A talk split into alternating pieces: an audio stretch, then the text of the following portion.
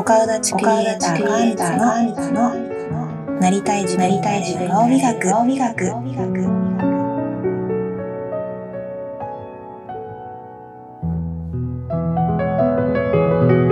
お顔立ちは私たち自身であり顔と向き合うことは自分自身の感情心体を整えることです。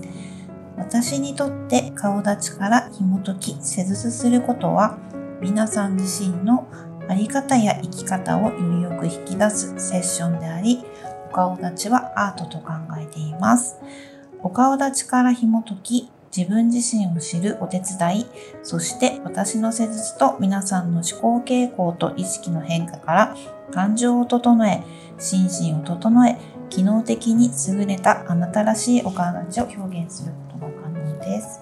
この番組では日々多くのお顔立ちと接してきたセラピスト川光が素敵なお顔立ちだな、自分軸を持ってすごく輝いているなと思う素敵な皆様にお話をお伺いしています。お話をお伺いした中での素敵なゲストの皆様のこれまでのご経験や志、どう感じ、どう行動してきたのかなどの中から皆様にとって必要なメッセージが届くといいなと思っています。今よりももっと自分らしく輝けるように願いを込めて配信しています。今回、日本パーソナルビジネス協会パーソナルビジネス経営コーチ金光インテリア代表、足峰美奈子先生とお話をさせていただきました。今回初の試みで、事前に Facebook ライブというので配信させていただいております。こちらのポッドキャストはそちらを編集してお送りいたします。ぜひお楽しみください。どうぞ。沖縄の皆さん、こんばんは。久しぶりです川光真希です。もうかれこれ4年ぐらい関東に行ってなるんですけど、結構音声配信はしてるので、なんかおつなぎ、つながりがある方とかは聞いてくれてるのかなと思うんですけど、こういう感じでなんか姿を見せるのは久しぶりなので、なんかすごい楽しみにしてます。今回ちょっとポッドキャスト、宮城浩二さんのご縁で、ポッドキャスト配信させていただいて、こう、おつなぎいただいたので、なんかすごく嬉しいなと思います。で、お会いしたことないのに、あの、こういう感じで動画で、はいね、なんか対談するってなんかすごく、ね。ありがとうございます。ね、っていう、なんか時代の流れなのかなと思うんですけど、ね、会わなくてもこう、聞きたいことがシェアできるんじゃないですけど、なんかすごい楽しみにしてます。よろしくお願いします。お願いします。はい。どうぞ。はい。私は、えっ、と、今沖縄にいますが、私も神奈川で住んでたことがあります。ああ、そうなん4ですね。年。どちらですか？えっ、と、横浜、あ、横浜ですか？もうすごい都会じゃないですか。ね、横浜、川崎、ちょっと。はい。幼稚園の教諭をしていて、あそうなんです。神はい奈川で横浜に住んでる人に、うんあの、どちらにお住まいですかって言ったら、神奈川っては言わない。横浜横浜 神奈川の人でもなんか横浜に住んでる人は横浜ですはい。うん 都会に住んでた感じですね。いやいやいや。はい。うん住んで、住んでたことがありました。4年ぐらい。独身の時ですね。えーああ、そっかそっか。はいはいね、うん。独身だと横浜はなんかすごい、すごい楽しかった刺。激的なね、うん遊びがいっぱいある街ですよね。わかります。たまに私たちも仕事で行くんですけど、主人と一緒に。と横浜行った時にはなんか美味しいものたくさん食べます。うんうんうんはい。なんか今度おすすめあったら教えてください。横浜のあの店美味しかったよとか。もう十何年前だからもう全然覚えてないです。あーそうなはい。うん、そっかそっか。うんそう、仕事あも忙しかった。楽しかった思い出だけがざっくりみたいな感じですかね。そうです、そうです。うんはい。ね、ね、お互いになんか、あの、お子さんがいるから、うんこの時間ってなかなか、時間作るのって難しくなかったですか？そうですね。結今日、今日はまあお、おばあちゃんにお願いしてああ、そっかそっか。はい出てきました。ね、誰かのね、手助けがあってじゃないとそうでなかなかすねで。きない。うん。私もここサロンがあの自自宅なので、うん。あの、上が、あの、なんていうんですか、住宅で、下が店舗なので、あの、上でさっきまで、あの、お夕飯の早期を支度して、で、ギリギリ何分くらいに宮坊さんが、あの、こう、打ち合わせできますか？みたいなお話だったんですけど、すいません、ちょっと15分ぐらい前まで、うんあの、ギリギリまで家の仕事をやってるので、っていうので 慌てて降りてきたんですけど、ははい。い。すごい。楽しみにしてます。はい。よろしくお願いします。お願いします。うん、どうですか？なんか、ポッドキャストを配信し始めて、なんか、うんあの、ご感想とか、あの、なんていうの、皆さんの声とか聞くことってありますか、そうですね。ポッドキャストというか、動画もそうなんですけど、うん、あ、動画もやってるあ動画、YouTube を、そうなんすねあでも、あの、公開はしてなくて、恥ずかしいので、限定公開なんですよ。そうそう。で、まあ、それから練習っていうことで、まあ、慣れる、うん慣れることからっていうことで、動画配信を先に始めて、でメルマガ登録してる方だけに限定で配信してるんですけど、少しずつすごいレア慣れてきてですね、見れる人は。そう。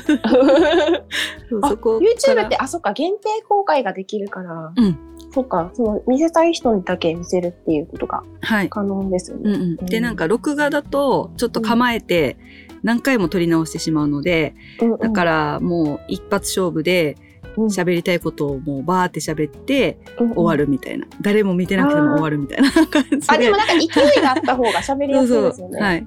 そう私もだから、あの、ポッドキャストとか台本なくてですね、ねなんかもう、そのお客様っていうか、の聞きたいこととか、そういうのを、あの、こういうことじゃないかなって思うのを、うんなんか想像しながら、あの、お話しさせていただける方の、こう流れに任せてお話し進めてるので、なんかいつも行くまで、お会いするまでどんな話するんだろうとかっていうのは台本ないので、あ、その場の、そう、その場の私の気分だったりとか、うん直感で話してるので、うん、なんか、取られてることを最後らへん忘れて、なんかすごい長い番組になって、そう、だから宮坊さんにいつも編集してもらうんですけど、えー。その編集の時も結構うん。うん私は、あの、その人の良さが出るように、うん。あの、編集してもらってるので、結構いつも細かく宮坊さんには注文つけてるので、ちょっと嫌な人かもしれないです。注文の多いお客さんじゃないんですけど。いやいやいや。でもこ、こだわりというか、ちゃんとね、あの、届けたいことがあるのでいいんじゃないですか？それは。そうなんですよ。あ、あとはなんか、あの、こう、ポッドキャストって世界配信じゃないですか。あの、なんかもう、アイ iPhone 持ってる人だとね、うんうんうんもう最初から入ってるので、こう、お持ちの方全員が聞ける感じなんですけど、だから結構、これを世界に発信していいのかっていう話まで、ちょっと普通にあの女子会的な感じで話しちゃうんで、なんかそこをちょっと切ってもらったりとか、ちょっと言えない話とかちょっと切ってもらったりしてるんですけど、全部配信してますか？なんか、ポッドキャストとか、YouTube に配信するときって。もう、はい。全部。えー、すごいですね。いや。あとはもう、宮城さんに、うまく編集してもらって。うん、はい。そうなんですね。そう、なんか、でも、なんか伝えたいことがね、あるから、やっぱり何かを配信しようかなと思ってると思うんですけど、うんはいはい。どうですかね？なんか最初からそれできましたか？なんか結構、いやうん、私沖縄にいた時は、うん。なかなか、なんか自分から情報をなんかアウトプットするっていうことがなかなかなくて、ここに来ると、なんか、もう私、沖縄にいた時は、どっちかって言ったら、なんか受け身だったんですー。うよん。うん、だけどこっち来たら、なんか自分よりもいっぱい動いてる、うん。自分の何百倍も動いてる人たちがたくさんいて、なんか自分ものんびりしてたらいけないっていう気持ちになって、何か情報を発信しなきゃとか、なんか皆さんに有益な情報っていうかこう提供できたらなと思って、うん。今、ポッドキャストなどを配信するようになったんですけど、うん。どうですかね、結構沖縄にいるとのんびりしちゃいませんか？なんか、そうですね。沖縄はもう、のんびりですからね。うん、そうなんですよね。か皆さん結構ビジネスをね、うん。多分教えているのかなと思って、私もなんか、あの、最近ね、あの、うん。宮城さんを通じて、あの、お知り合いになったので、なかなか、どういう感じで、あの、お仕事されてるのかっていう、あの、深い話がちょっとね、直接話せたわけじゃないので、ちょっとわからないんですけど、うん。普段はビジネスのマインドを教えてる感じなんですか？えっと、うん本本業はというか、えっ、と、私の父親が、えっ、と、もう40年になるんですけど、えっ、と、オーダーカーテンというか、カーテンの専門店、インテリア専門店を、うん。えっ、と、始めて、で、そこの、えっ、と、私は2代目の社長なんです。あーそう2なんですね。代目経営者で、うん。で、あの、もともと、さっきも言ってたように、保育士だったので、うん。あの、全然畑違いで入ったんですね。で、うん。なんでそれ入ったかって言ったら、この父親が病気になったっていうことで、うん帰ってきなさいって言われて、うんで、長女なので、なんかもう責任感で、ここは継がないといけないみたいな、継ぐだろうみたいな感じ、小さい時からこう育てられてたので、うんあの、まあ、何も、何ですかね、嫌とかも思わずに、そうそうそう、普通に入ったんですよ。で、そしたら、なんか子供相手だったのが今までは、急に大人相手になるから、すごい大人が嫌で。あそうなんです。でもなんか、あのー、なんて言ったんですか、お顔を、私お顔を見る仕事をしているので、うん。なんか、あの、どんな状況になっても、うん、それを乗り越えるだけのエネルギーをすごくお持ちなんですよ。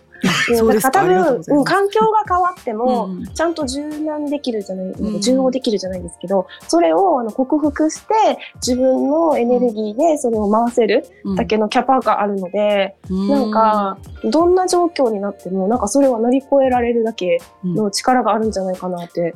で、今パッと見ただけなので、ちょっと分析したわけじゃないんですけど、はいで、お子さんが好きっていうのはわかります。なんでかって言ったら、あの、うん、お顔立ちの中でも感情ゾーンが、うん、あの、すごく、あの、こう、エネルギッシュっていうか、そこにこうエネルギーが集中してるので、そう、ね。うん、そうだから情情に熱いじゃないけど、うん、だからお父さんのね、お話とか聞いても、うん、あなんか帰らなきゃっていうか、こう、うんうん、なんていう気持ちが動くじゃないですけど、感情を揺さぶられて多分沖縄に戻ったんじゃないかなと思うんですけど、ね、でも、どうですか？帰ってからじゃ苦労された感じそうですね。もう結構、だいもう多分、他の、もう本当に畑違いだったし、うん、あの、まあ、ましてやね、社長になるっていうのも全然、うん、まあ、想像してたっていうか、まあ、入ったからにはやるっていうようには思ってたんですけど、うん、なかなかなんかこう、環境についていけなくて、すごい最初大変で、で、なんか、あの、もう40年前の、もう、ひどかったんですよ。あの昔あるある、今もあるあるだと思うんですけど、会社自体がすごい整備されてなくて、ねうん、あの、ね、昔のやり方でずっと30年も何十年もやってて、うん、でなんかこう、基本的な、うん、なんですか、ルールが会社の中でなかったりとかして、うん、でそれでなんかこう、新しい人が入ってもすぐ辞めてとか、かすごいいろいろあって、で、そこをちょっと整備しようみたいになって、で、それで、あの、えっ、ー、と、経営コンサルに入ってもらった方が今私がやっているこの日本パーソナルビジネス協会っていうところの代表理事なんですけど、その方に、えっと、3年ぐらい前に会って、すごい苦しかった時に助けてもらって、で、その内容がすごい良かった、良かったというか、あの、その教えてもらったことで、売り上げが結構上がったりとか。あ、じゃあ実践して、やっぱ自分が良かったから伝えたいっていう感じですかね。はいなので、もう、でも私もすごい、あの、ね、やっぱりインプットするのが好き、好きというか、まあそういうのに慣れてしまって、まあ、でもなんか結構県外にも行ってました。1年間は 毎月東京に行ったりとかして、なんか情報を得に行かないといけないとかって思って。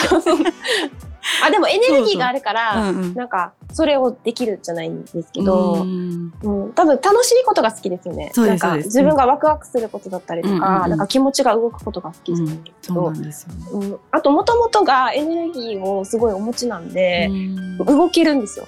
うん、だから動いた方がいいかもしれないですね。うん、そうですね。止まるとちょっと止まれないです。子供とあの接するのが好きだったっていうのも、うんうん、多分子供ってなんかすごいエネルギーがすごいじゃないですか。うん、やっぱ一緒に接するってなると自分もエネルギーすごく燃やさないと一緒にいられないので、うん、なんかその点でもなんか子供と接するのも、なんかすごく合ってたんじゃないかなと思うので、んなんかそれが好きだったっていうお話私は分からなくもないです。ああ、そうなんですね。そうか、そうですよね。子供私全然子供といるのは苦じゃないんですけど何人いても、うん、なんかそう今2人子供いるんですけど、うん、預けるとみんな大変って言うんです。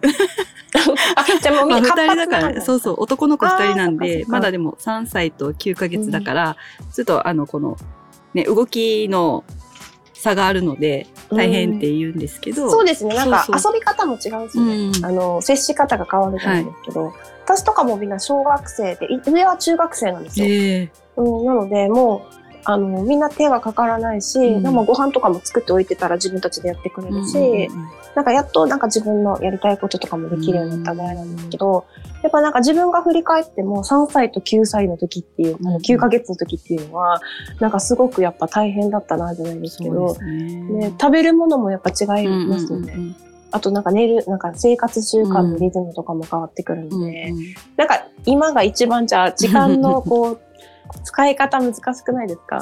そう。でもなんかあんまりそこは苦ではないというか、まあ結構預けてるので預かってもらってるあじゃあ預け上手なんですね。そうそうそう。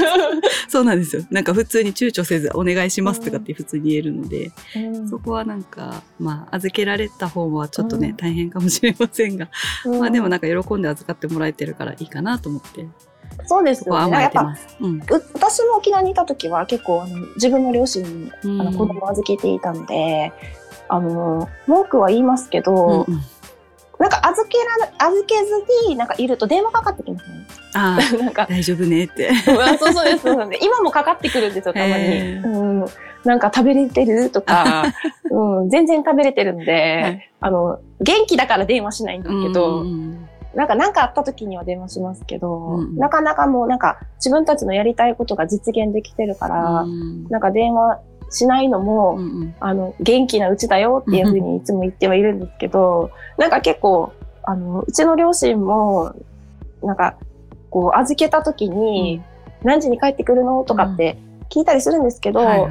あの、やっぱいそ、私がやりたいことがいっぱいあるっていうことが分かっているから、結構、あの、すんなりと預かってくれるじゃないですけど、うん遅くなっても全然、あなんか子供たち寝かしといたよとか、うんうんうん、でも今日はこんなもの食べてこういうことやったよとかって言ってくれてたので、なんかその点ではなんか沖縄って預けやすい環境じゃないですけど、そうですね。ね、みんなが情に熱いから結構、なんか自分がやりたいことを実現しようと思ったらやりやすい環境なのかなと思う。うん、そうかもこっち。に来てなんか思ったのが、結構私の両親もなんかすごいお家から15分ぐらいで着くところに住んでいたので、あの、すごく預けやすかったんですけど、ここに住んでると結構実家がすごい遠いとか、もう県をまたいでるとか、はいはい。うん、もうなんか飛行機乗らないと会いに行けないとかなので、うんなかなかそういうなんか、あの、自分の両親ともそうだし、うん。あの、家族、あの、旦那さんの両親とかとも、なかなか預ける機会がないよっていう、ん。なんかお母さんなんかの話もよく聞くので、なんかその点では、なんか私は沖縄にいた時は、うんこのちっちゃい時に預けられたので、うんちょっと大きくなってからここ出てきたので、なんかすごいありがたかったなって今は、あの、両親の、そうですよね。そううんありがたさが今、なんか、じっくり来るみたいな感じです。うんうんその時はなんか当たり前じゃないけうんうど、んうんまあ、預かってくれるから甘えるじゃないんですうんけど、うん。ね、だからなんか、預かってくれるってね、すごくありがたくないですか？そうですね。うもう、ん。だ主人も結構子ど子供好きなので、うん。まあ時々なんか文句は言いますけど、まあ でも、あの、好きなことやってきていいと言われてるあので、すごいい旦那さうんですね。私とか、あの、意見聞かないのでううんもうやりたいことはやるので、はい。まあそこは似てると思います。私もそんな感じです。相談する、うん相談するというよりは自己報告が多いんですけど、もう動かしちゃって、後からこういうことをやりますっていうふうに言うので、うん。結構もう、なんていうの、反対しできない状況を作ってから言うっていうことが多いんですけど、まあどうせ止めてもやるんでしょって言われるんですけど、うん。そうですっていう感じなので。はい。どんなですか？なんか旦那さんはあんまりあの反対とかはされない感じですか？一緒、同じですね。私もマキさんと一緒で、なんかこううん相談する時にはもう決まってるでしょみたいな。相談しなくていいよみたいな感じではあります。もうどうせやるでしょみたいなんか人に言う時って、もう覚悟が決まってる時ですよね。もう何かをもう自分の中な。で決めた後に、なんか宣言みたいな感じですよね。うんうんこれからやります宣言みたいな。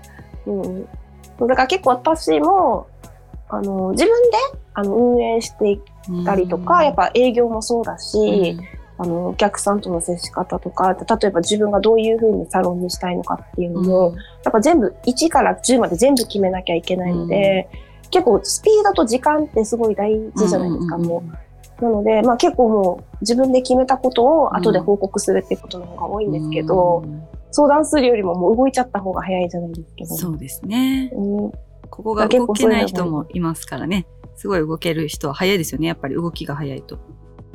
そうですね。うんまあ、動きが早いというよりは、動かざるを得ない状況に置かれるっていうことの方が多かったんですけど、結構私もあの、教会に所属しているので、あ、そうですよ。教会ですよね。はいはい、教会です。うん。らうんなので、なんか、期限が決まってたりとかするんですよ。なんか、動かすことに対して。なんか、あ、あのセール期間、あキャンペーン期間とかですか？あ、そう、あキャンペーンでかこう、じゃあこういう、私、講師もやっているので、プロセラピストを育てているので、うんうんなんかこの期間にこの講座をやります。うん担当しますか？担当しませんか？とかっていうのを、なんかもう、2日ぐらいの間でうん決めなきゃいけなかったりとか、なんか結構すごい、あの、スパンでこうん。う決めることを、が多くて、それをやっていったら習慣になってたっていうことの方が多いんですけど、その時もなんか決めてたのが、自分の心が動くかどうか、うん。これをやることで楽しいと思えるかどうかっていうのを基準に決めてきたので、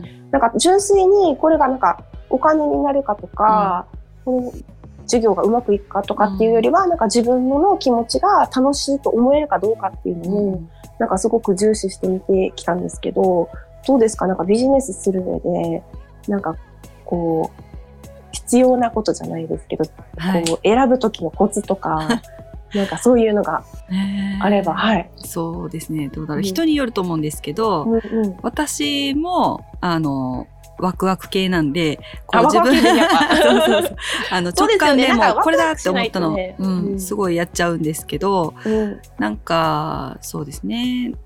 い最近思うのは、うん。やっぱ直感が、うん、動ける人は結構直感が鋭くて、なんかその直感に従ってたらいいのかなっても思うんですけど、うん。こうなんか、まあ私とかいろんなことをやりたい人なんで、なんかあっちもこっちもこう、ど全部同時進行でやりたくなるんですよ。うん。そうするとなんか力がこう分散してしまうので、うん。とにかく一つを、あの、なんですかね、あの、事業として立たすというか、そこを一回極めてから、そうするとなんか周りも同じように、こう、ついてくるっていう感じのことが最近すごいよく分かってきた感じで、うん。それも最近しか分からないです。あそれまでも全部。選ぶってことですよね。えーっことう例えばなんかやりたいことがたくさんあったとしたら、うん。その中から優先順位をつけるう、そうです、そうです。そうです。うん。あ何が今大事かっていうか、そうん。その中でこう私がやったのはその一番この、なんですかね。えーっと絵本絵本の講師もやってるんですよ。絵本の。講師と, うん。えーっとそのビジネスの講師と,、えーっと自営業とやってるので、結構こう役割がいっぱいあるんですけど一番何が大変だったかっていうとやっぱこう経営のこととか、このうんうん。うん、基本だなと思ったのでやっぱそこをビジネスをしっかり一回やろうと思って今そこを中心にやってるんですけどこれが一回こう回ってくるといろんなところでね講師業でやっぱ集客だったりとかお客さんを決めたりとかっていうところがすごい大事、大事というかもう全部あ、一緒なんでペルソナの設定ってことですよそうそうね。なのでやっぱりこう、まあ、一つを優先順位決めてやるといいのかなと思います。うんうんエネルギーを集中させるっていうイメージ。そうですね。うん。多分エネルギー多いですね。いっぱいバーって分散しますよね。やりたいことが。あと、あの、私は、お顔で言うと、中ほどっていう、うん。あの、部類になるんですけど、はいお顔って大きく分けると2種類あって、うんあの、沖縄の人は好奇心旺盛で、うん。あの、いろんなことに興味が持持つし、うん。エネルギーがたくさんあるので、なんかいいろんなところにエネルギーをこう分散させる傾向ってやっぱあるんですよ。はい。だから結構一つのことに特化して、うん。何か黙々と一つのものに集中して極めるっていう人がなかなか少ないのかなとは思うのでそう、ですね。なんかみんな結構いろんなことにやってますよね。うんなんかこう一つに絞れないというか、うん私はこれの専門ですとかっていうよりは、あ、これもやってるし、これもやってますし、これもやってますっていう人の方が多いのかなと思うんですけど、じゃあやっぱそこにも優先順位をつけた方がいいっていうですか？そうですね。つけた方がいいと思います。そうじゃないと、うんうん。うん。力がやっぱ分散になるので、うんスピードが遅くなるっていう感じがします。全部一緒にやろうと思うと。そうですね。同時進で行でできないから、どっちもねこう、なんていうんですか、スピードを上げられないってことですよね。うんで、なんかこの、もしれないうんそうですね。そう。絵本は、なんか私の自分の子育てに必要だなと思って、まあ、つい、ついでにっていうか子育てに活かしながらのうん講座できたらいいなってやったんですけど、うんあ自分のためにって感じそうです。かはい。うんなので、まあ、そうですね。それで、まあ、あの、教えてほしいって、教えてほしいというか、講座に行きたいっていう方がいたら、講座をするっていう感じで、今はやってるので、うん そうそう。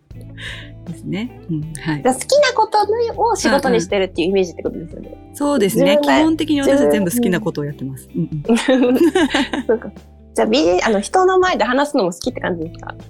結構。それは。最近気づきました。好きなんだなっていうのに。そうなんですね。はい。最初からじゃあそれで決めてたわけではないって感じ全然です。もう、ひうんもうずっとなんか人見知りですってさっきから言ってますけど、本当に人見知りだと思ってるんです。そうなんですか？でみんなに嘘でしょって言われますけど、人見知りだったんですよ。人見知りなんです、今でも。ただなんか仕事だとか、なんかこうスイッチが入るとやっぱ変わるので、なんかそこの、最近はなんかもうどん、どんな人で、どんな人っていうか、どこに行っても、こう、うん。ベラベラ喋れるようになったんですけど、うん。やっぱり前は全然そんな感じじゃなかったです。もう喋らない時は絶対喋らないみたいな。もうなんかはい、姿を消すみたいな。要、それは必要じゃなかったから喋らなかったっていう感覚じゃないですか？うん。なんかどっちかって言ったら、多分喋れないわけではなくて、うんうんうん。興味が湧かないことには喋らもしれない。ないって感じなのかなと思うんですけど、うん、多分興味が湧くものが少なかったのかなって思う。はいそうですね、うん。そうかもしれない。だから、だから、なんか今自分がやりたいこととか、あの、好きなことに囲まれてるから、うんアウトプットしたいのかなっていうイメージなんですけど、どうですかね？なんか、そうですね。感覚ですかね？はい。そうだと思います。うん。どうですか？なんか私、画面が見れないので、なんか皆さんから質問とか、なんかコメントとかあれば、なんかこの機会にね。コメントも。コメントまだない。視聴者はいっぱい大丈夫います。あ、そうなんですね。視聴者はいらっしゃる感じなんですね。よかった。ね。じゃあ誰もなんか見てくれてなかったらかなんか寂しいなと思ったので、うん、そう私もなんか感情ゾーンっていうところ、この頬のところがすごい、はいあの一番てあの膨張っていうかこうエネルギーがあるところなんで、うん、こう人と接するの好きなので、うんなんかせっかく見てねやってるのに誰も見てくれなかったらちょっと悲しいなと思って、そうそうなんですけど。すごい。すごいですね。顔、じゃあ、いろんな方、今までどれぐらいの方は見られてるんですか？顔。そうですね。かれこれこの世界入ってもう17年ぐらい。へえ。どうですかね。トータルで合わせたら結構です7000よね。以上見てるんじゃないかなとは思うんですけど。すごい。うん。あ、あとは、あの、何ていうんですかね。お顔だけじゃなくて全身を見ているので、うん、体も含めたらやっぱそれぐらいは言ってるのかなと思うんですけど、そう、でももう、私もなんか、あの、それこそ私も好奇心が旺盛で、うん。あれこれやっちゃうので、あの、例えば足も得意ですし、はい。背中や、背中を小さく、あの、細くするのも得意だし、へーうん。もう顔なんかも触らせてもらえばすぐ小顔にできるので、うん。もう、やりたいことがたくさんありすぎて、結構それに絞るのが大変な時期があって、うん。何でもできちゃうからなんかこう一つに決められないっていうかうんうんうん。欲張りになるじゃないですけど、でも今お顔をつけたっていう名前で、うん。あの、自分でつけた名前なんですけど、させてもらってるんですけども、私はお顔で行くんだっていうのが決まっているので、今はそんなに苦しくなることはないんですけど、うん。なんか昔はもう、なんか、どれに絞ったらいいんだろうっていう、うん。なんか人がこれが流行ってるって言えば、まあこれがいいのかなとか、うん、なんか考えたりとか、ブレたり時期もあるんですけど、なんか今はもう自分の中で覚悟が決まってるじゃないんですけど、うん私はもうお顔で行くんだっていうのが決まっているので、なんか以前よりは、なんかこう方向性的にも、こうブレずに生きれるようになったかなとは思います。うんなんかあれこれできすぎると選ぶの大変じゃないですか、なんか。そうですよね、うんそうですね。でもなんか、あそうですよね。私なんか、でもできなくても、とりあえずやっちゃえで、なんかこのカーカーテンの あの専門店やってるんですけど、今あのうんうん縫製工場はないんですけど、うん前縫製工場があって、えっと、し社員の方、スタッフの方がいた時に、うんえっと、カーテン屋の娘なのにミシン使えないんですよ。超不器用で。うん。で、あでもいいと思関係ないいます。なんかと思うんできないことは人にお願いすればいいじゃないですか。ですよね。でもうん。一応なんかこの内内容っていうか、このカーテンができるまでの、その工程が知りたくて、どうやってこれはぜ縫うんだろうとか、うん。ここでどうやって測るんだろうとか、全部知りたくて、うん。できないのに全部、あの、縫製工場に立って、全部工程を一回こなして、で、わからないと思ったら、県外にも行って、あの、ねすごいエネルギ縫製工ー。場、縫製工場、県外の縫製工場どうなってんのかなと思って、沖縄とどう違うんだろうっていうのとか、めっちゃ調べて、で、なんかその、えっ、と、ショールームの使い、作り方とかも、うん。県外行った時に、なんかいろんなメーカーのショールーム見たりとか、あと、ショーメーカーじゃない小売店の、普通の、えっ、と、また飾り方とか違うので、全部見て回って、結構見て回って、で、なんかいいとそのカーテンこの世界を全部見てきたみたいな感じ。そうです。カーなんか知りたかったから全部見てきた。お客様の手にはい行くまでのこの。間の工程が全部知りたいみうん。全部知りたくて、うんもう、で、あと、あげくな、あげくなっていうかもう、究極、なんかそのデザインがしたくて、今度は、うんこの普通のカーテンはもう面白くないってなって、うんこの普通のカーテンになんかこう、なんですかね、こう、フリフリ、フリルつけたりとか、うんなんかね、あるじゃないですか。そういうのがどうやって今度はまた作られてるんだろうなっていう不思議で、うん。分解したくなってきたみたいな感じですか。で、また沖縄で検索かけて、うん。すごい縫製が上手なところが埼玉県にあって、そこの工場えーどこですか？近くですか？埼玉私県のうん。川、えー、川越だったかな。川越はね遠いんですよ。じゃないな。どこだったかな。そう、そこの工場長、あ社長さんに電話してですね、沖縄から。えー、すごいですすね。いませんって言って、この作り方どうやって作るか教えてくださいって言って、うん。そう、企業秘密ですよね。そう簡単に教えてくれる。工場見学とかできますかとか言って、もううん。めっちゃむ無茶ぶりして、で、なんかもう、もうお願いしますとかって超言って、そしたら向こうの社長さんが、なんか、沖縄から私たちがいっぱいで行きますって言ったら、うん。なんかすごいなんか大変だからって言って、うん。向こうの社長さんがわざわざ来てくれて、えー、すごいです。教えてくれる。す すごいですね。そう呼びつけてしまいます。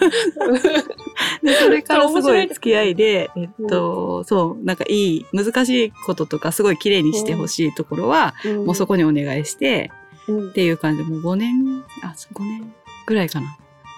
すごいえーすごい。でも多分、あの、情熱が伝わったんだと思うんですよ。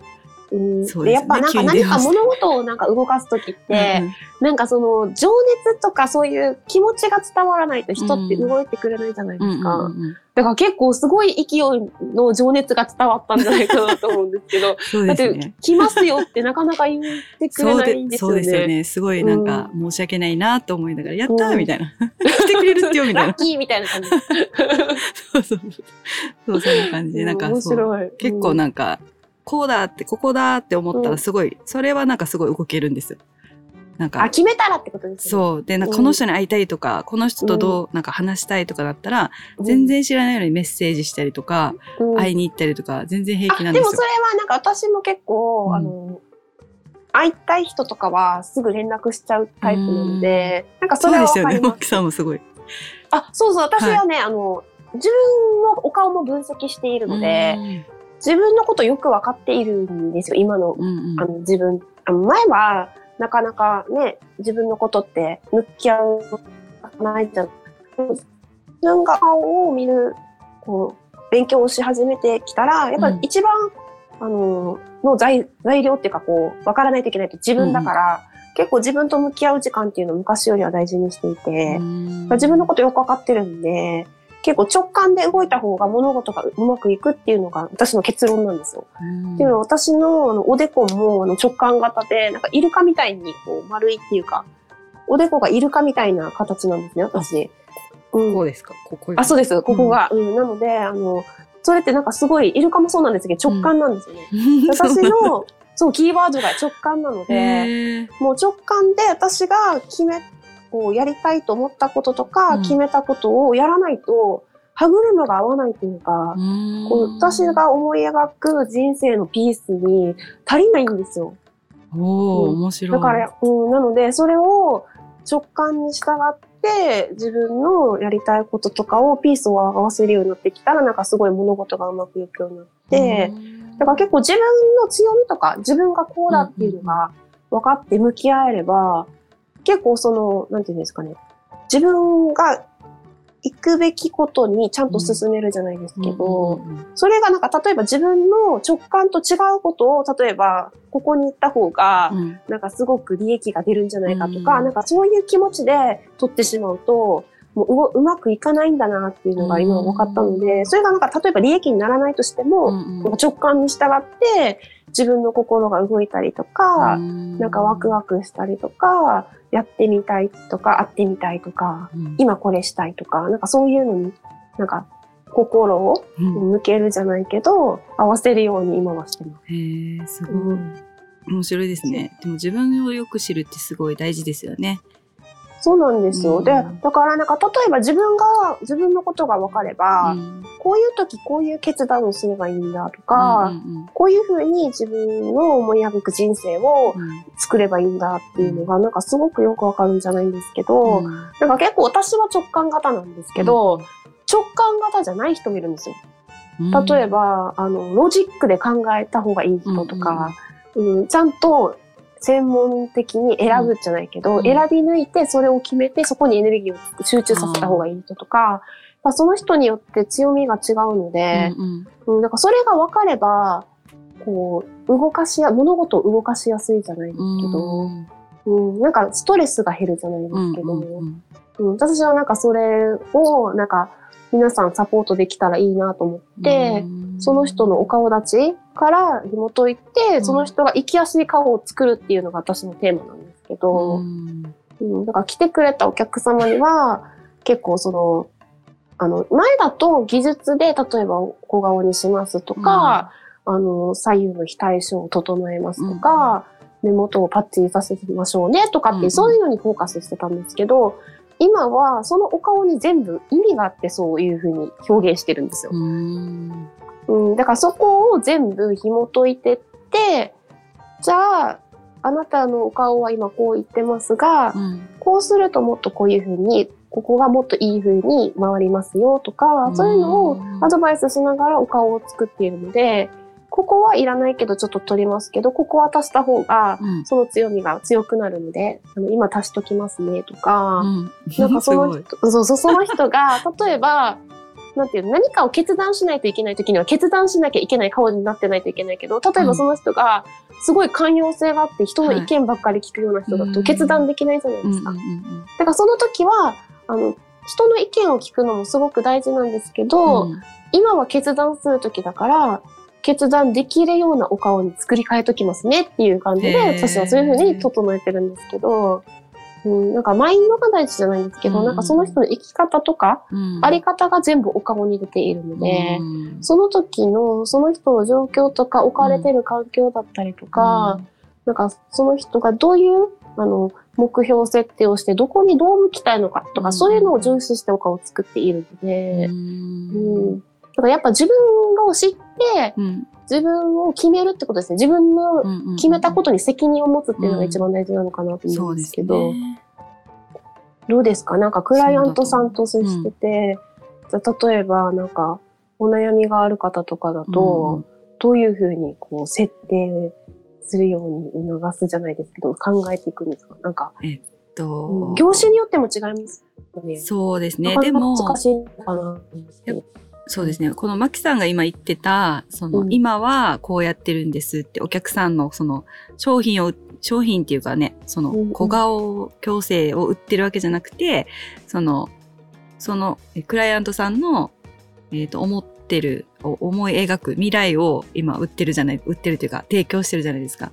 これって、あの、一番最初にこのビジネス始めるときに、すごいみんな悩むところで、なんか、商品ありきで、うん。あの、商品設計とか、あとなんかお客さんとか決めていくと、うん。結構失敗しがちで、なんかうん自分目線で見てしまって、お客さんそれ欲しくないよね、みたいな商品になりがちなんですよ。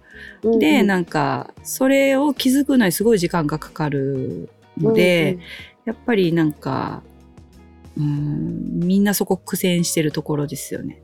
苦戦するなと思います。うんあそうですね。あの、本質を見るってことですね。はいはいそうそう私、あ私がクライアントさんとかと接するときに、一番最初に、あの、質問じゃないですけど、心がけてるっていうか、こう、問いかけるのは、良質な質問で、うん例えば、じゃあ、えっと、小顔になりたいって来られてる方がいたとしたら、なぜあなたは小顔になりたいですかっていうのが一番大事なんうんですよ。うん小顔にするに私は手段をたくさん持っているのうで、ん。事実小顔にすることは全然可能なんですね。うんうん。うん、で、そこが目標ではなくて、うん。小顔にななるなった後の、じゃああなたにとってのメリットは何ですか？ってことなんですよね。うんうん、そうです、そうです。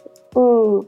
小顔になりたい理由がきっとあると思うんですよ。うんうんだからそこにフォーカスしてあげるじゃないけど、うんうんそうすると、例えば小顔にする方でも、うんあの、メンタルが弱ってるから体のバランスを崩してる人もいれば、例えばもうエネルギー、だからエネルギーいっぱいあるじゃないですか。うんうんあの、だから働き、エネルギーがいっぱいある人って、ハイブリッドなんでどんどんどんどんエネルギー燃やしちゃうんですうよ。んうん、だから、燃やせるから動くんだけれども、体がついてってない人もいるんですよね。うんだからその人が、あの、なぜそういう今のこうバランスを崩した状況になっているのかっていうのは、その人によっても違うので、うん。それはその人の中にしか答えがないんですね。う。んうん、だから良質な質問が必要で、うん。あなたはそれをなぜしたいですかっていう質問が一番大事なんですよ。うん、なので、多分ビジネスにおいても、商品を、えっと、売るのが、まあ、あの、目的ではなくて、うんうんうん。あなたはじゃあその商品をうん。手にしたお客さんにどういう幸せが与えられますかってことですよね。そうですね。そうそうそうです、そうです。うんうん。すごい大事です。もう私も最初カーテン、この販売してる時、カーテンを売るのに一生懸命だったんですけど、うんやっぱりマキさんみたいになんかそのカーテンを売っなんでカーテンじゃないといけないかとか、なんかその、うんうん。カーテンを売ったその後、お客さんがどうなるかっていうところで、うん。なんか私はすごい家族に、あの、こだわってて、家族がこの幸せとか、なんかこう笑ってるのがすごい幸せの定義なんですけど、で、なんかそのカーテンってお家の中に、あの、すごい面積占めるので、うん。それを、あの、その、うちのカーテンを買ってくれたお客さんが、その、家族が笑顔でいられる暮らし空間を提供しますが、うちの理念なので、うんやっぱそこをなんか、まあ、別にカーテンじゃなくても、お客さんが笑顔になってくれれば何でもいいっていう、うん。か手段ってことですよね。そうそう手段になってるのでそこをなんかこうみんなやっぱり、ここにたどり着くまでに結構時間がかかって、うんうん。そうそう、なんか伝えるのにすごい苦労したりとかすることが結構ありますね。うん。やっぱそこ分かってると強い。が分かると、うんうん。なんかすごく見方が変わりますよね。うんなんかそうですのよね。商品、うんうん。自分が持ってる、例えば私が商品を売ってるとすると、その商品を提供する、うん。こう目的っていうか、商品を売ってるんですけど、ん。そこじゃなくて自分の思いを売ってるっていうか、んん私の思いも乗せながら商品を売ることになるので、手にしたお客さんとその商品の、こうなんていうの、居心地の良さじゃないですけど、うんこう、向こうもそれが伝わって買ってくれるから、なんかすごく喜ばれるじゃないですけど、うんうん、なんか自分も心地よくなんか商品売れますよね。なんか、うんうんそうですよね。うん。うん。なんか。そこが一番大事なのかなとは思うんですけど、なかなかでもそこ難しいですよね。そう、難しいですよね。うん。そう、だからこういうなんか音声配信とかでうん自分の思いとかうん。伝えられると、なんかすごくうん。どういうなんか思いとか、うんこう、接し方でお客さんと常に接しているのかとか、何を伝えたいのかとかっていうのを、なんかすごく伝えやすいのかなとうん思うので、なんか今日こうやって話してみて、話するっていうのがあるなと思うんですけど、はい。そうですか ね。ねそうなんですよね。うんなんかもう、もの、うん、そうですね。手段、もう提供するものはもう結局手段にしかないから、うそこになりますよね。すごいなんか嬉しいです。そういうの分かってくれる人がいて。そう、あ、違うんですよ。私もなんか結構、なんか昔は、今はうんもうそんなに悩むこともないんですけど、なんか昔は、例えばそのおか小顔にするにしても、うんもっといいこ技があるんじゃないかとか、はいはい。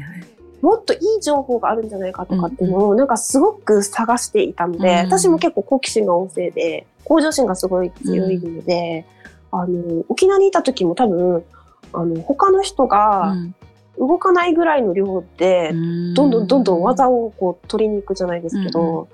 使ってないのもあるんですよ。もうほとんど使ってないよっていう技もあるし、もう技集めじゃないんですけど、うんうんうん。なんかすごいいっぱい技術持ってるんですよ。うん。うん、で、答えがないんですよね。うん。これもいいけど、これもいいみたいな。うんうん。うん、でも、でもそこじゃなくて、本当に一番大事なのはそこじゃなくて、それは手段なので、うん。私が、その、なぜその人を小顔にすることで幸せにすることができるのかとか、私はこの人に私と私に任せることで、この人がどういうより良い人生を生きていけるのかとか、そういうのをサポートしたいなと思っているので、うん、別に小顔だけにしたいとか、うん、顔を整えたいとかだけだったら、うん、私じゃなくてもたくさんセラピストはいらっしゃるので、なんかそこではなくて、あの、ここに来ることで自分と向き合う、で、自分のより良い人生を、こう、広げていくためにお顔は一番大事なんだよっていうのをなんかお伝えしたいなと思って今音声配信とかこうやってアウトプットしてるんですけど、そうなんです。お顔に全部書いてあるんですよその人のことって。そうなんですね。うん、うん。なんかお顔を見たら、うん、あこの人はこういうあの考え方だったりとか、うん、思考傾向だったりとか、うん、あこういう感じで物事を情報を選んでるんだろうなとか、うんあのそういうの全部書かれているので、私第1回聞いていただいたらわかるんですけど、あの総合心理学士っていうあの、ものを目指して勉強していて、うん、あの、佐藤武尊孝子先生っていう私のあの師匠がいるんですけど、うん、師匠がそれを、あの、こう、配信してるので、もし興味あったら皆さん見ていただいたらいいんじゃないかなと思うんですけど、私はその先生の教えを、を自分の技術に取り入れて、お客様により良い情報を提供しているので、うん、なんかやっぱその、自分が、あの、本質的にその人とどう向き合いたいのかっていうのがやっぱ一番大事なところで、うん。なんかそれが見つかるとなんかブレなくなりますね、やっぱ。そうですね、唯一自分がしかできないことっていうのを見つけることができるので、なんかやっぱそこが一番大事なんじゃないかなと思うんですけど、どうですか？じゃあやっぱ、こう、今はカカーテンに向き合う気持ちも全然違うって感じですか？なんかその最初にお父様から譲り受けた時と今の自分とはっていう感じですかね。そうですね。なんか、うん、最初に入ってきた、その、うん、入、入りっていうか、入ってき、うん、入ったばかりの時と、うん、やっぱこう苦しんだ時期と、今って全然違うなっていう感じもあって、こうなんか、相手の、相手がお客さんだったり、なんかこう、まあ、今の講座もそうですけど、なんかみんながどう思ってるのかなとか、なんか私ができることは何かなとか、なんかそういうところばっかり考えて、やっぱ喋ってたりとかもするので、なんかうん、なんかその本質のところがやっぱまだちょっとブレるところもありますけど、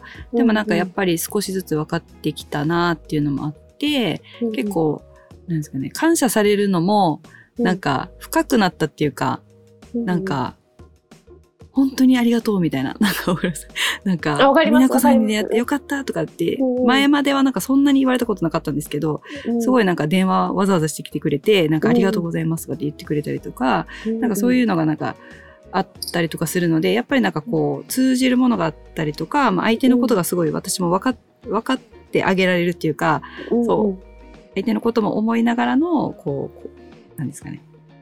うん。あの、接することができてるんだなっていうのがすごい最近あって、ちょっとずつ成長してるな、みたいな。自分で思ってますけど。いや、なんかすごい成長するんじゃないけど、多分あの、いろんな自分が経験したことの土台の上でお話しされてるじゃないですか。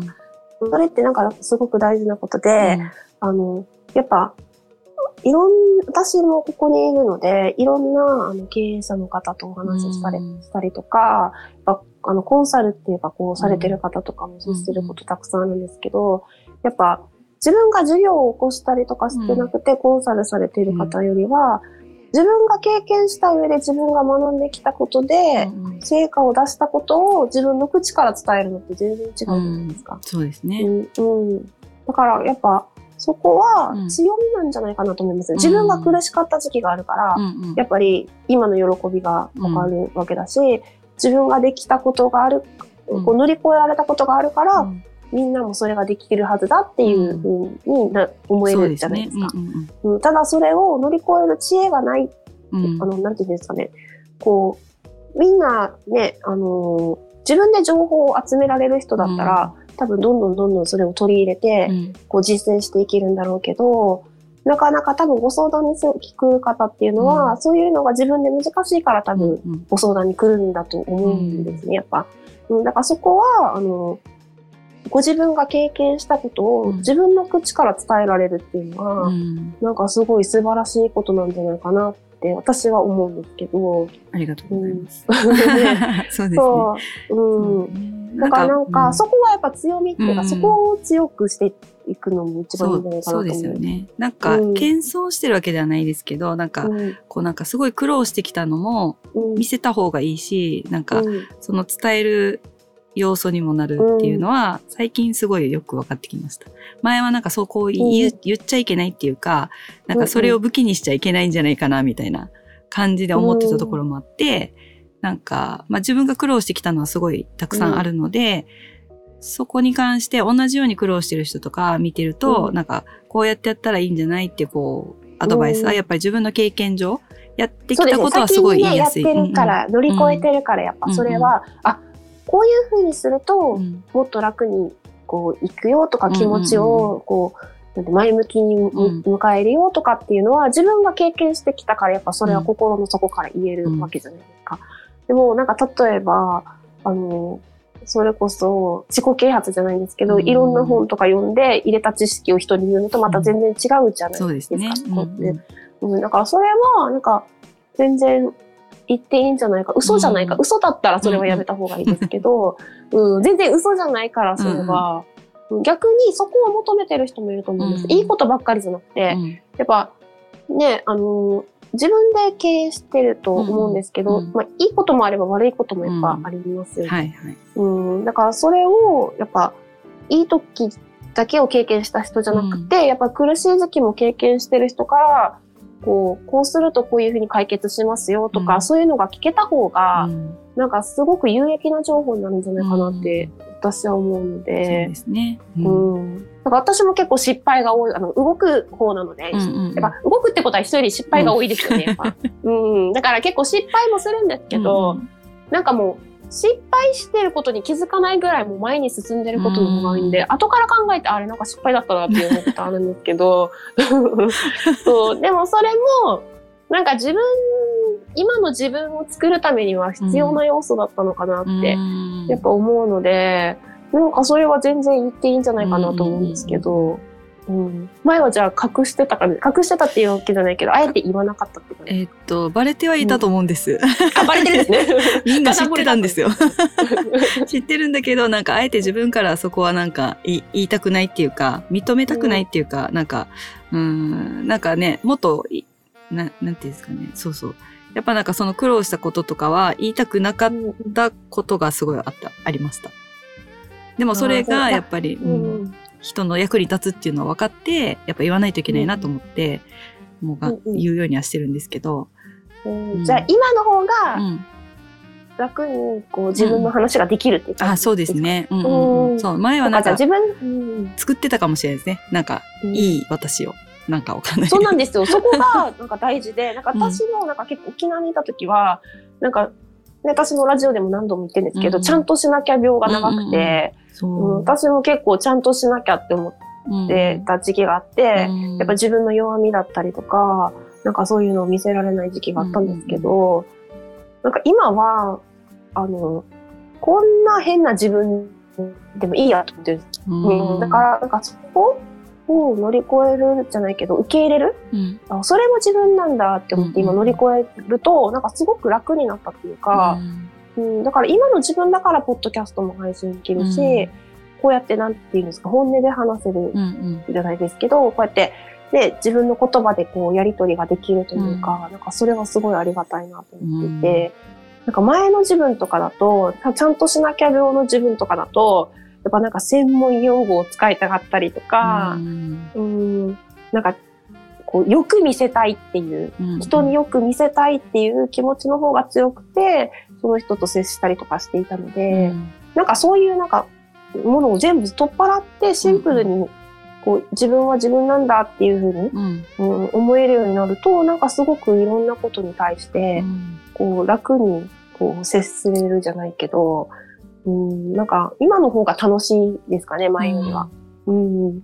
こっちに来てからの方が、あの、こっちに来て、1、2年で、なんかすごい自分の無力さを感じることがうんすごくあり、あって、結構沖縄にいた時は、自分はできる方なんだっていう気持ちの方が強くて、なんか、このセラピストとしてもそうなんですけど、人よりも何十倍も勉強してるし、投資もしてるし、誰にも負けないっていう気持ちの方が強くて、こちらに来てからは、それが当たり前なぐらい、もっとやってる人がいるんですよ。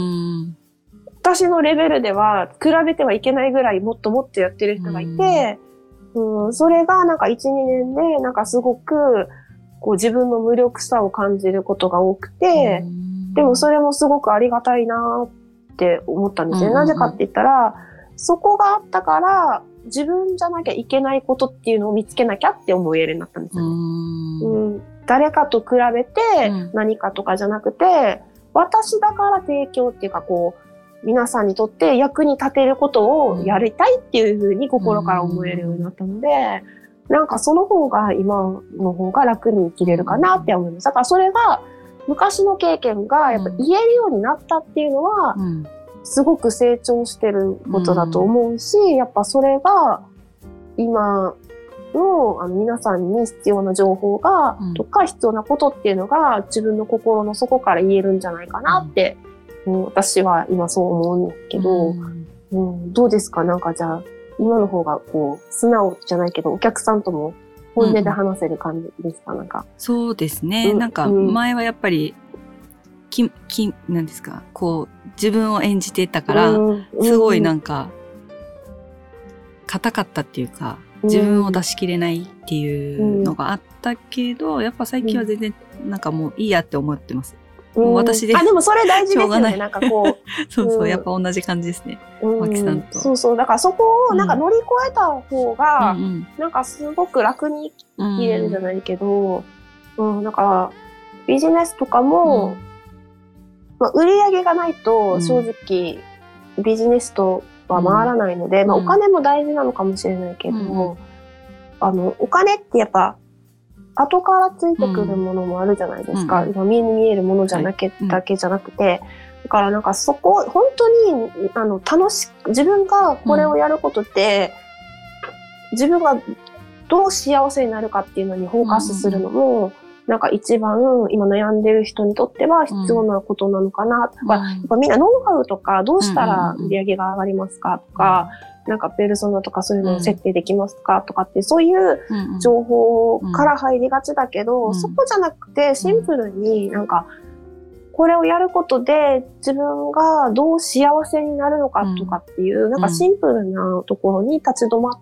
て一回考えてみるのも、なんかすごく必要な時もあるんじゃないかなって思うので、多分それができたから、自分と向き合えたから、すごく乗り越えられたんじゃないかなと思って、うん、うん、なんか自分と対話じゃないけど、自分にとっての良質な質問だったりとか、うん、なんかそういうのをできる習慣があると、うん、なんか迷わなくなりますよね。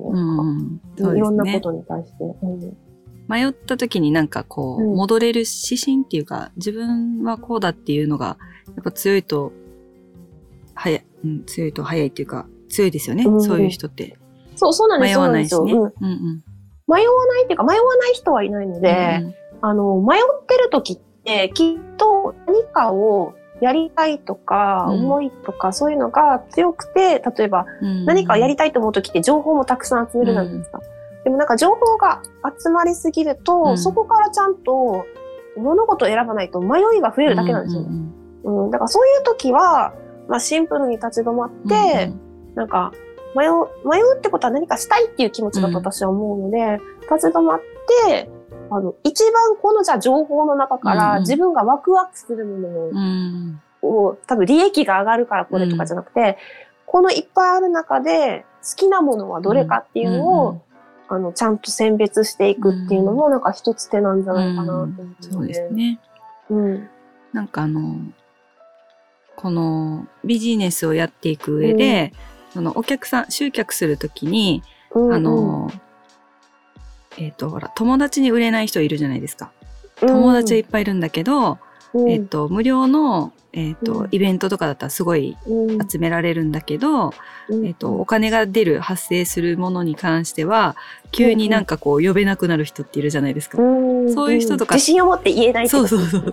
そう。いう人って、あの、別に、あの、その周りの人この今大事にしてる人たちに無理に売りなさいとは言ってなくて、そういう人たちはその今この自分の周りにいる大切,、大切な人たちに、私はこういうのをやってるんだよって言って知ってもらってそれをその人たちに紹介してねって言ってその人たちの周りの人にもっとこう私のこと紹介してねって言って、それを言いふら、言いふらすっていうか、それをいっぱい言ううん、言うことで、そういう人は、あの、お客さんが口コミで、あの、あの子いいいい子なんだよって言って、商品はまあ何であれ、うん、あの、この人でこう、帰ってくるっていう人がすごい、うん沖縄はすごい多いじゃないあ、沖縄多いっていうか、私の周りすごいそういう人が多くて、なので、なんかこう、ビジネスも、なんかこう、うんとまあ、マキさんが言ってたみたいに自分のことも幸せにしないといけないしするのが一番だし、うんうん、やっぱこう周りの人一番近い人をこう幸せにできるっていうことが、うん、あのもうそこにこうやっぱフォーカスしないと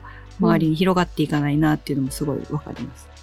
うん、ああとあのそれはすごくわかるっていうか私はあのこっちと沖縄と行ったり来たりしてるんですけど、うん、やっぱ比べるものがないと、沖縄の良さってなかなかわからないんですよ。で、私がこっちに来て最初に思ったのは、沖縄の人はやっぱり感情ゾーンって言って、ここの、あの、真ん中の部分がすごい、あの、エネルギーがすごいので、やっぱ、あの、気持ちが動くと、動いてくれる人が多いんですよね。はい。うん、なので、あの、やっぱ周りの人って、自分のことを一番に応援してくれる人じゃないですか。うんうん、全然誰も知らない人が私のことを応援することの確率よりも、うんうん、私のことを知っていて、えっと、私の良さを分かっ、うん、いいとこも悪いことところも分かった上で応援してくれる人の応援との深さって全然違うじゃないですか。やっぱ。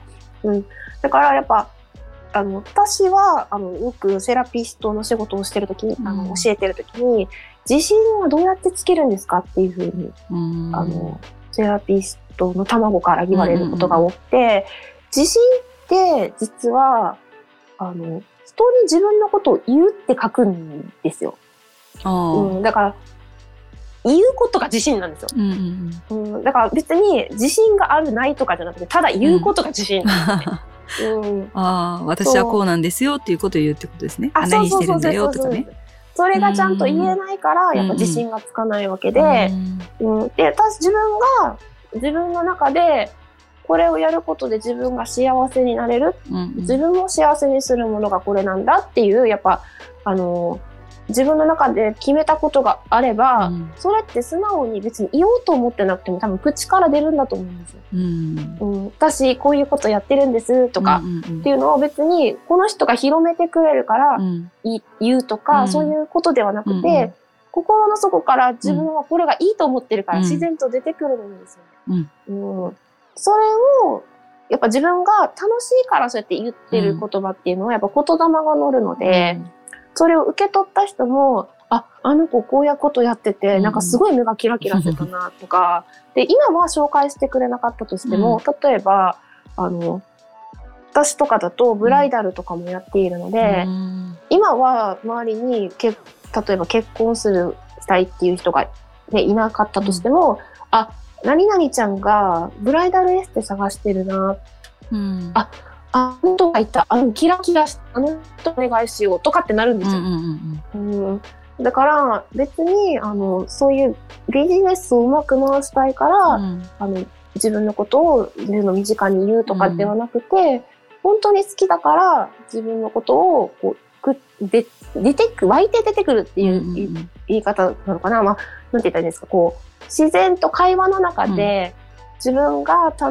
楽しいと思ってるからやっぱ毎日の日常でやってることだからやっぱ私も仕事があの自分の人生の一部なので、もう仕事と思ってないんですよ。生活のサイクルの一部なのでなんか自然ともう出てくるじゃないですけど、そういう話が。だからやっぱ台本もないし自分がこうあなたは何やってる人なんですかって聞かれた時も、パッて出てくるじゃないけど、別に考えたわけじゃなくて、うんこう出てくるものなんですよね。だから自分のことを言うっていうのを自信っていうふうに書くので、常日頃からなんか自分がやってることに対して、すごくこう、自分のためにやってるんだっていうのとかを、こう、ちゃんと理解じゃないけど、こう本質が見えていたら、多分自然と周りには広まっていくものなんじゃないかなと思います。うん、うん、必要な時には、あ、あの、あの人がいたよとかっていうふうに、どんどんどんどん広まっていくのかなと思そううんですね。けど、うんうん。どうですか？なんか、あの、うん。やっぱ、自分のことを言えない人の方が多い感じですか？なんかこう、こういうことやってますよとか。なんか、そう、あの、うん商品を固めてからとか、うん。なんか、ちゃと、んと自分が勉強してからとか、資格を取ってからじゃないと進められないとか、すごい多いですよね。でもなんか、大丈夫、うんとにかく言ってきてって言っても、なんか、やっぱ自分で自信がない、自信がないというか、その、ね、あの、中心となるものがやっぱり自分の中でやっぱりないというか、ってなると、ちょっと、なんか、やっぱり言いにくいとか、いうのもあるみたいですね。あとなんか、恥ずかしがり屋さんが多いんですかね。なんだろうね。沖縄の人は結構なんか、うんうんあんまり自分のことをこう、バーって出す人少ないですよね。なんか、まあ、楽しくて、なんか、うんうんなんか楽しそうだねって言われて、なんか私実はこうやって、こういうのやってんだよっていう人は多いかもしれないけど、うんうんなんか、なんだろう、あ、まあそうですね。そうそう、そうだね。あそう、たやっぱ楽しさがすごいワクワクなると喋るのか。うん、あの、そうですね。うんうんうんあの、沖縄の人は、なんか、みんなが好きなことは自分も好きだし、うんうん自分のこ、自分が好きなものはみんなも好きなはずだってうん。いうマインドがあるんですよ。一応、お顔からね。これお顔からなんですけど。だから、例えば、うん誰かが、これ楽しいよねって言ったら、私も好きっていうのを同調しやすいんですよね。はいはいはい。うん、だだけど、専門的に何かを極める人が少なくて、うん。みんな同じことをやることが好きなので、あそうですね。その最初のリーダー的な存在じゃないですけど、うんうんパッとこう、なんていうんですか、率先を切ってうん。言う人がいないと、うん。なんていうんですかね、こう自分を出せないじゃないですけど、うん、なんかこう、自分はこうだよとか、うん。こう、これが楽しいんだっていうふうに、はっきりとそれを言える人がいないと、うんなかなか自分の話とかも出しにくい状況なのかなと。うんうん。だからそこ、私とかだと、やっぱ、あの、お顔を見て、その人の強みを作ってあげることができるので、じゃあ、例えば、えっと、じゃあ、沖縄の人とかで、うん。じゃあ、なんかビジネスをしたいよっていう人がいたとし、あのうん。いらっしゃった時とかは、なんか、私だったらこうするなって思うのは、うん。やっぱ一番は、えっ、と、その、みんなを同じこ、みんなが同じと思ってることをやってもビジネスってやっぱうまくいかないじゃないですか。うん。だからそこはちょっと、あの、背中を押してあげるためにも、うん。お顔に、ちょっと、えっと、緊張って言って、ちょっと、あの、まあ、小顔とも一緒なんですけど、うん。キュッて上げてあげることで、向上心が上がるので、はい。で、メリハリ、お顔のメリハリをつけることで、例えば鼻筋をちょっと出してあげて、自分の意見をよく言えるようにしてあげたりとか、あと目元が例えば、えっと、パッチリしてて、ちょっと垂れ目だと、うん。結構人の意見を受け入れやすくて、選ぶことがちょっと難しくなるので、例えば目元のラインをはっきりさせてあげるような施術をして、ちょっと選び抜くっていう情報をちゃんと選べるように顔にしてあげたりとか、なんかそういう風にあのしたりとかしてはいるんですけど、うん。うん、だからやっぱ、あの、自分がなぜそれ、自分のことが言えないのかっていう理由があると思うんですよ。うん。例えば恥ずかしがり屋なのかもしれないし、えっ、と、例えば秘密主義なのかもしれないし、うん、なんかそれ人によって言えない理由もまた違うので、うんなんかそこの、なぜ言えないのかっていう理由まで、うん。もう本質の深いところまでちょっと向き合っていくと、そこになんかいろんなヒントがあるのかなって、うん。私はちょっとビジネスを見ているわけではないので、うんなぜその人たちが言えないのかっていうのはうん。私ではちょっとわからないんですけど、そうですね。うん。多分きっと理由があるんだと思う。うん。ね、なんかあのでもそこが分かったらね、解決策いっぱそうなんいある、そうですね。本当ですね。う んなんかあの、そうこの、私たちが教えてるこの日本パーソナルビジネス教、JPBA って言うんですけど、そこを一番最初に理念、理念作るんですよ。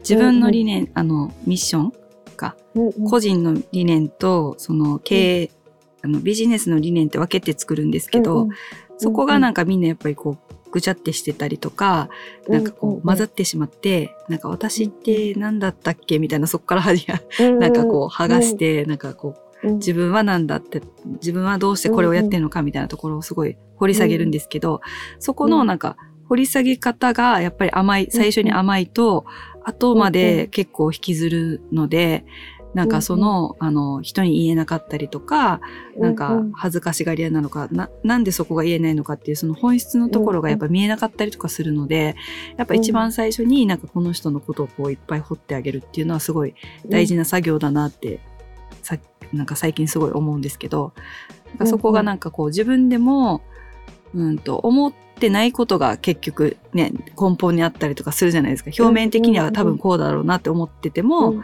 掘っていくと全然違うことがなんか原因だったりとかすることがあるので、なんかすごいすごいそこって大事だなってすごい思います。話聞いてても、思いまあ、す。そう、そうなんですよ。で、なんか、あの、意外となんか答えはすごくシンプルだったりとかするんですけど、うん。あの、みんないろんな情報とか、うん。例えばなんか人と比べたりうんうんたりとか、なんかそういうなんかいろんな状況で、なんかすごいいろんなものが乗っかってるだけで、結構全部剥がしていくと、なんかすごく答えは単純じゃないんですけど、うん。で、なんか私とかもなんか結構いろんな技術があるから、うん。じゃああなた何ですかって言われた時に、やっぱそこを剥がしていって、シンプルにする方が難しいんですよ。うん。で、なんか技術もそうなんですけど、例えば、あの、セラピストとしての技術力っていうことで考えても、うん。長い時間、例えばクライアントさんから120分いただいて小顔にするのと、うん。5分しかないので小顔にしてくださいっていうのと、うん。全く全然違うんですよ。うん。120分もあればやれることが多いので、うん小顔にする確率は高くなるんですよ。はい。うん、でも、えっと、5分しかいただいてなかったら、うんもう本当に全部を、うんなんていうの、シンプルに全部剥がしていって、うんうん本当にピンポイントでここを、この人にはこれが必要なんだっていうのをうん探して、そこを攻めないと顔がち、小顔にはならないので、うんたくさん時間をいただくよりもすごく難しいんですよ、シンプルにするのが。うん、だからやっぱりなんか自分のことをシンプルにうんあのして向き合うっていう方が、なんかすごく難しくてだから例えば自己紹介とかうも、ん。長く言うよりは本当はじゃあなんかなんていうんですかね。短く20文字ぐらいで自分のこと言いなさいとかって言ったらすごく難しいじゃないですか、うん人の記憶に残るようなことをうん20秒で言わなきゃいけないとかだとすごい難しいじゃないですか。だからやっぱなんかそこのシンプルにしていく作業の方が足していく作業より難しいのかなって最近は思いますよ。そうですね。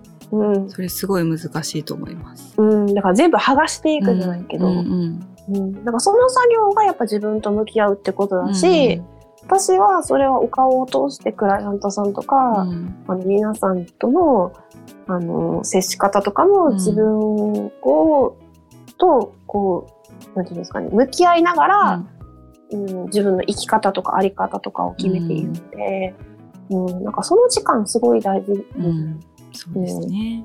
うんそう。時間を取ることができない人もすごい多いですから、そこに、もう、絶対時間を作ると決めて作るしかないですけど、なんかね、うんそこを後回しにすると、やっぱり後からついてくることだから、結局そこでぶつかっちゃうので、うん。やっぱ時間を作ること大事ですよね。うん。時間を作れない人ってどういう人でなんかうん。そういうあのお子さんが小さいとかですか、仕事とうか、んうんうん。なんですかね、ん。優先順位が多分ずれてたりとか、そこになんかその大事って思ってない、まだその優先順位が低かったりとかすると、あうんうんずっとそこが後回しになってうんうんいきますよね。じゃあまずはやっぱ。最初に大事なのは、うん優先順位を決めることっていうことからってことうんですそうそうですね。あともうやるって決めることですよね。もううん何が何でもそこはやると決めるしかない。決めて覚悟決めたらもうやるしかないじゃないですか。うん目の前のことをこなしていくだけしかないので、うん。ね、まずはそこが一番大事です、そう決めるっていう。そうなんですうんで決めるのは自分で決めてあげることはできないから、やっぱそうですよね。うん。うん。やっぱ、そこはなんか何するにも共通するところうんです、そうだと思います。やるって決めたけど結局できなかったら、やるって決まってなかったってことだし、なんか、ううん。責任がやっぱ自分で取れないと結局ね、誰かのせいにしている時は前に進まな、進んでても、うん。な、うん、失敗した時に誰かのせいにしてしまって、結局逃げちゃうから、うん。なんかもう、うん、自分でやるって決めるしかないなって、もう極論はそうだなと思いますけど。そうですね。もうそれしかないシンプルに決めることですよね。うん。やりたいのかやりたくないのかもシンプルにそこですよね。うんうんうん最初の段階で。そうだと思う。うん。うん。結構みんなそこの最初のやるかやらないかっていう当たり前のことを決めることをしないで、うん。あの物事を、うんなんていうの、ノウハウうん。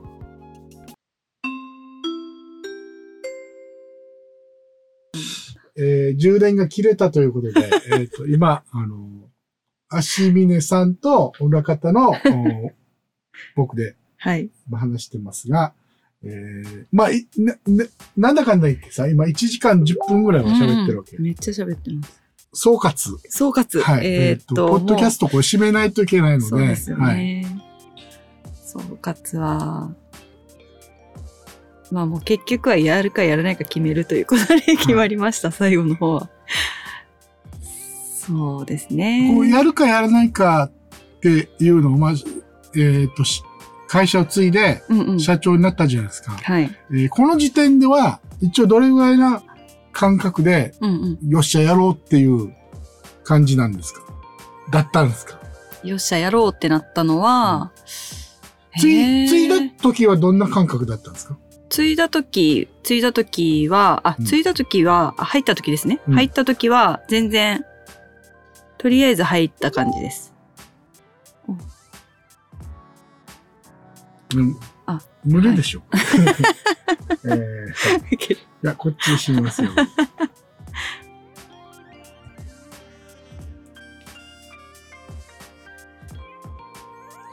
いそうそうそう。えっと、そう、とりあえず入って、まあ自分でもできるのかなっていうところから入っあ、その入った時は、えっ、と、社長じゃなかったわけです全然事務員です。あ事務員で入うんうんって、えっ、と、社長は誰がやってたんですか？社長は、えっと、その時はまだ父が生きてたのでうん、父親がやってました。で、入ってから2年、2年経たないか。その年ぐらいに亡くなったのかああ、な。じゃあす、ぐもう亡くなったんです。まあ、父が亡くなったから来たわけではなくて、そう、もう病気でやばいってなって、来てちょうだいって帰ってきたんですよ。はい。はい。そうそう。で、でもその時に、うんえー、継ぐ的なものは意識してたんでしょまあそうですよね。入ったからには継ぐかもしれないはうんあったんですけど、うんでもそんなに大変だと思わなかったんですよ。まあ、やりたいことが多いから。どうにかなるだろうと思ってたんですよね。はい。入ったら。でも全然なんか想像と違う世界で、何が一番違いかったんえですか、ー、なんか結構カーテンって女の人の仕事かなと思うじゃないですか。うん、うん。いやもう、あの、インテリア、この内装もやってたので、うんやっぱ男社会なんですよね。建築だから。えーっと、その現場に女性はいるんですか？ちなみに。あんまりいなかったです、その時は。で、私もヘルメットかぶって現場に行って、メジャー持って、あの、壁測ったりとか、なんか、脚立登って取り付け、あなんですか、インパクト持ってネジ打ってみたりとか。パクトとかもあるの？いや、俺の中では、あのーあれだと思ってました。カーテンレールつけて、うんうんひょいひょいひょいってかけて折りかなそうです。。カーテンレールつけるのもインパクト使うじゃないですか。あネジ止めと、ん止めないといけないからははとか、そうかそうかそうか。そうそう、あの、脚立も、はいあの、長い、えっと、結構高いところは高いですもんね。そうそうそう、あの、はいはしごやったりとか登って、6メーターとか3メーターか、登ったりとかして、はいやってました。男みたいに、男勝り。頑張ってやってたんですけど、そうそうそう。それでもう、もうやるしかないなってなったのは、うーん、そうだね会社のルールを決めて、いろんな人がいなくなって、いなくなったんですよ。ルール決めたから。で、それでもうやるしかないと思って、人がいなくなったんで、うん自分しかできないと思って、もうじゃあやりますって言ってやったんですけど、そう。それからはあんまり人のせいにしないようにしました。何があっても。えそれまではじゃあ人のせいにしてたってこと？今思えば。基本的に人のせいにはしてないつもりだけど、そうそうですね。なんか失敗したら誰かのせいにしてたかも。なんか縫い方が悪いとか、なんか取り付け方が悪いとか言ってたけど、結局謝るのは私だから、はいはいはい。もう誰のせいにもできないですよね。はいなので、謝らなくてもいいように中身を変えていくっていうので、やってたんですね。そうだ、そうです。やっていって、それからです。決めました。はい何があっても自分でやると。その後、それから今何年目ぐらいですか？今、10、10年ぐらいになるんです。すごいね。ありますねすごいですね。オーダーカーテンってあんまり僕らの中ではな、まあ、使ったことがないので、うん。えーっと、ちなみにどんなか、あの、ところでオーダーカーテンって必要とされるんですか、でも普通、普通にっていうか、一般、あ、一般住宅で新築建てた方とか、うんあとはマンションとか、結構でも、変わります。あ、そうなの？沖縄の人すい。ごい多いと思います。親が、はいあの、オーダーカーテン入れてたら、うん大体なんかオーダーにしなさいみたいな、なんかわかんないけど、そういう流れが結構多いですよ。あの、二世代ってことはですね、えーっと、そんなに高くはないってこと？いや、高いです。もう3、40万普通にします。え、そうなの？それでも？す、るする。全然。あ、じゃあ、この、でも、新、どうせ新築の、もはい。う桁がそうあ2桁、3桁違うかうんら、その30万、40万はももう。い入れちゃえって、はい。まあ一生もんだし、みたいな。う、うん、一生というか。30年ぐらい使う。20年か30年ぐらい使う。えー。で、オーダーカーテン、もうオーダーカーテンの話なんだけど、オーダーカーテンさ、俺もうんき知らないんで、えーっと、一つ作るじゃないですか。はい。でも、うん。えー夏用、冬用って使い分けるんですか、やっぱり？いや、なかなか 使い分けれる人はいないかもしれない。いや一回使ったらじゃあ一回で、そうですね。で、どれぐらそういみんな持た、持つっていうか、うんちょっと飽きてきたなとかってないの？そう、飽きてきたなが20年ぐらいです。20年。?20 年。じゃあそう一回40 30万、40万使ったら20年そぐらいうですよ。だからね。うん。大変ですね。だから安くないですか ?20 年で20万だったら、1、1年、あ ?1 年1万円ですよ。そうですね。で っ、ていうのがセールストークですけど。あ、いいですね。でも、この次の、おー再購入のなんかあれはないんですか、ネタは。再購入は、えっと、まだ使えるんだよねって言われたら、いや、もう20年ですから、そろそろ変えた方がいいですよ。なんか5年ぐらいで、いやいや、実はこんなやつがあるんですよとかってないの？ああ、5年ぐらいではもうオーダーは買えないですね。皆さんもオーダー変わって20年、もう足峰さん、ほら、大変だったそう、大変です。よ、本当に。でも、金額で言うと、最高額、個人で190万カーテン入れて。いますよ。すごくないですか？軽自動車買える。びっくりしたけど、私も。そう。沖縄での話？沖縄です、沖縄で。平均いくらなんですか？平均30、40。30、40ぐらい。うん。えーっと、例えばじゃああっちも入れたりします？この、えー、飲食店の。ああ、入れます。あの、ロールスクリーンとか、あ、そんなのもああるの入れます。うどん、あの、ブラインドとか。はい、あ窓周りブラインドもあるやります、やりる。ます。全部やります。だから、大きいところだと、空港とか、あと、学校関係とか、あと、国、何でしたっけ、図書館とか、なんかいろんなところやってます。結構大きいところ。そうか。ん沖縄で何店舗ぐらいですか？オーダーカーテン受けるところ。ねえ最近でも減ってるので、減ってる。専門店がすごい減ったんですよ。あの、継ぐ人もいないとか、うんやっぱ、あの、大手が入ってきたので、量販店が。ああ、よくね。そうそう。そうそう、僕気すにごかっ。たですよ、あの時。大変でしたよ、お客さん離れて。へえ。でも、戻ってきたってこと、うんやっぱり、そこのプロにはプロの、このあれがあるってことかそうです、そうです。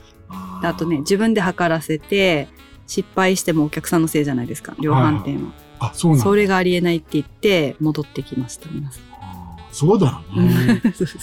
そんな、一回、30、40かかってだ、から20年持つものを、あ、そういうことね。そうです、そうです。はいっていうのもありました。オーダーカーテン。オーダーカーテンの、うんうんもうちょっとこの、じゃ、5万ぐらいで収まるようななんかあれはないんですか？ああ、あのー既製品の、うんうんなんか、えーっと、それをもうちょっとオーダーカーテンっぽくうんうん。やるやつとか。規制カーテンオーダーっぽく。えっ、と、作り方、生地の、うんえっ、と、2倍使ったりとか、1.5倍使ったりとか、この生地の、何ですか、使う量を減らしたり増やしたりすると金額わかるます。あとは、うーんと、無地とかだと安いので、うん。例えば無地に、えっ、と、1色じゃなくて2色にするとか、ツートンにしたりとか、ちょっとデザイン性を持たせば、あの、安くて、ちょっとオリジナリティがあるものに仕上がります。うん。で、買う人は一番何が選ぶポイントなんですか、うーん、よく言われるのは、現場を知ってるからお願いねっていうのとか、うん、大体もう買うつもりで来てもらえるので、そうですね。あとお客さんの要望を聞いて、もうこれが合ってると思いますとか、いっぱいあるんですよ、種類が。はい。だからお客さん一人で自分で選ぶのすごい大変なんですよ。じゃあリクエストは何が多いんですか？来た時。逆に何がいいですかって聞いたりとか、あとなんか、い今の状況とか、なんか将来、このお家でどうなりたいかとか、そ、そこに座ってて、なんかリラックスしたいんですか？とか気持ち面で一応聞いて、リラックスだったら緑系を入れるとか、なんかベージュ系入れるとか、そういうところもやります。だから多分変わってると思います。普通のカーテン屋じゃないと思う。私たちのやり方は。いいですね。そこがあれですね。多分多分、ちょっと変わってると思う。えー名前も言っていいんですか？はい。ぜ言っひ。てください。えっと、こっちに残るかどうかわからないけど。えっと、近郊インテリアって言います。はい近郊インテリアはい。近郊インテリアってね、えー CM 聞いたことありますよねあります。か？はい。もう40年になりますね。すげえわ、新鮮だわ。はいえーっとちなみにあの、横川さんのなんか、あれで司会やってましたよね。そうですね。どういうこと？琉球風水をはいもう3年ぐらいになります。勉強したんです。ああ、素晴らしい。生徒では問題児ですね、私。い。これ大事なの？横川先生、あの、なんか穏やかそうでなんか厳しいよねす。すごい問題児なんです、はい私は。でも、そうそう。でも、四日先生の出会いから、えっ、と、親川さんにも出会ったし、あ、そうかそうかかそうです。四日先生からですね、風水出会ってからだいぶ変わりました。結。構家の中も変わったし、Facebook にあの写真の残るじゃないですか。はい。3年ぐらい前、横川先生に出会う前うんと今と全然家が違います。同じ場所ですけど、写真撮っても、物がまずな、なかったりとか、整え方がだいぶ上手になってきてると思うので、仕事もやっぱりその、整え方とか、重線順位の立て方とかが、上手になってきてるような気がします。上手に、まだ上手ではないけど上手です。少しずつ良くなってる感じがする。じゃあ、今度横川先生呼んで、ちょっとやりましょう。はい。はい。ぜひ。ということで、えっ、と、マキちゃんが今多分見てるんですけど、こいつらいつ終わるんだと、閉めてもねえし、みたいな感じなんですけど、はい、じゃあ、えっ、と、何でしたっけ？えっ、はい。と、まあ、えー動けと。そうですね。動いてと、うん。えっ、と、ペルソナとかなんと、まあ、こっちが一番僕の中では入ったんですけど、うんうんうん。えっ、と、ペルソナとかなんとか言う前に、うん自分のこの、うん。何やりたいことを何かと。まあ、理念的なもの？そうですね。自分とは何かみたいな。なんで私はこれをやってるのかってところですよね。でもそれは、あれですよね。そこで何になのか、うんうん。これを届けたいっていうう、んこのモチベーションはもう全然違ってきますからね。あの、よく言うのは、生き、ずっと生きてるわけじゃないじゃないですか。はい明日も同じように明日があるわけじゃないから、はいい、つ死んでもいいよあ、死んでもいいっていうか、あれですけど、いついなくなってもいいように、自分がいなくなった時に何をこう残せるかっていうことで、そう考えると、なんか今、頭が痛いからできないとか、忙しくてできないとか言えないじゃないですか。はい。なので、なんかそう、究極のところをもう本当に自分がこれしかないって思えるもの、もうどんなになんか辛くてもできるっていうところを、こう、掘って自分はこれだって思えないと、やっぱ進めないですね。これはいつ見つけたんですか？清水美奈子さんは。美奈子先生は。いつ見つけ、えーっと、いつ見つけたんですかこれ、これね見。つかるもんなの？見つけに行くもの？作るもんなの？どっち？でも、もともとあるみたいですよ。もともとあって、それにわからない？さっき、マキさんも言ってましたけど、いろんなのがこうくっついてきてて、自分の中で本当は分かってるんだけど、分かってない状態がすごいあって、こうぐるぐるぐるぐる回ってるんですけど、結局同じことしてるんですよ。ずっとう。んで、そこの共通点が見つけられたらすごい強いです。だからこれで、なんかこういう人を助けたいんだなとか、こう、こうなりたいかこうしてるんだなっていうのを同じことやってます、ずっと。見てると。そうか。らしいです。わかりました。はい。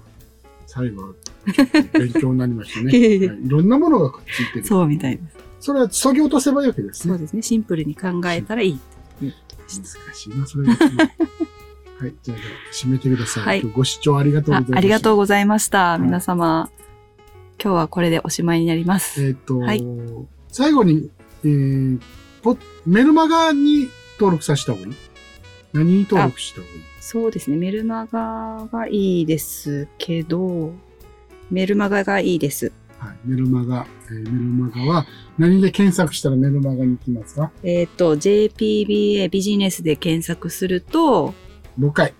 JPBA ビジネスで検索をすると、えっと、教会のページに行くので、そこに、長いですね、そこに、えっと、講師の、えーそれぞれのメルマガがあるので、えっと、私は5ヶ月で5倍売り上げを上げたママ社長流のメルマガっていうのを書いてるので、そこで、はい、ネーミングサイト。見てみるといいかと思います。皆さんチェックしてぜひもちろん無料ってことですね。もちろんです、もちろんです。で、そっちを見てくれると、はい。YouTube 限定のこそうですライブとかも見れると。はい。はい、まずは登録してください。よろしくお願いします。どうもありがとうございました。あありがとうございました。はい